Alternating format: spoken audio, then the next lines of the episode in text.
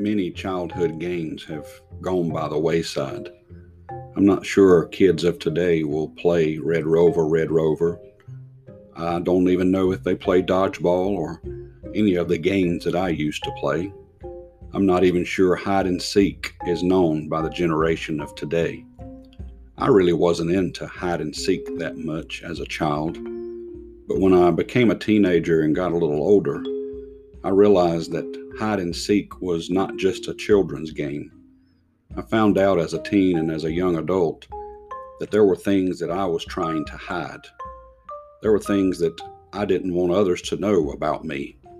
And so I was really playing a spiritual game of hide and seek.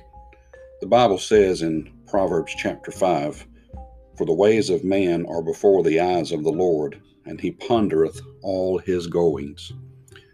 You see, I may be able to play hide and seek as a child and stay hidden a little while from my friends, or I may be able to hide a little something from my mom and dad, but they usually found out anyway. And I might even be able to hide something from my wife or from my children today. But when it comes to the Lord, His eyes are forever on me. He knows my goings, He knows my comings, He knows exactly where I am. He even knows what I'm thinking. So when it comes to my spiritual life, I have a check and balance system that will never fail. It's not made by man, it's not human in nature, it is divine in nature.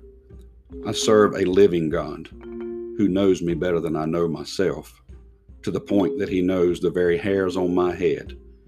So I need to check up once in a while and realize no matter what I'm thinking, no matter what I'm doing, I have a God who knows. And hide and seek is not going to work with him. May God bless you and have a wonderful day.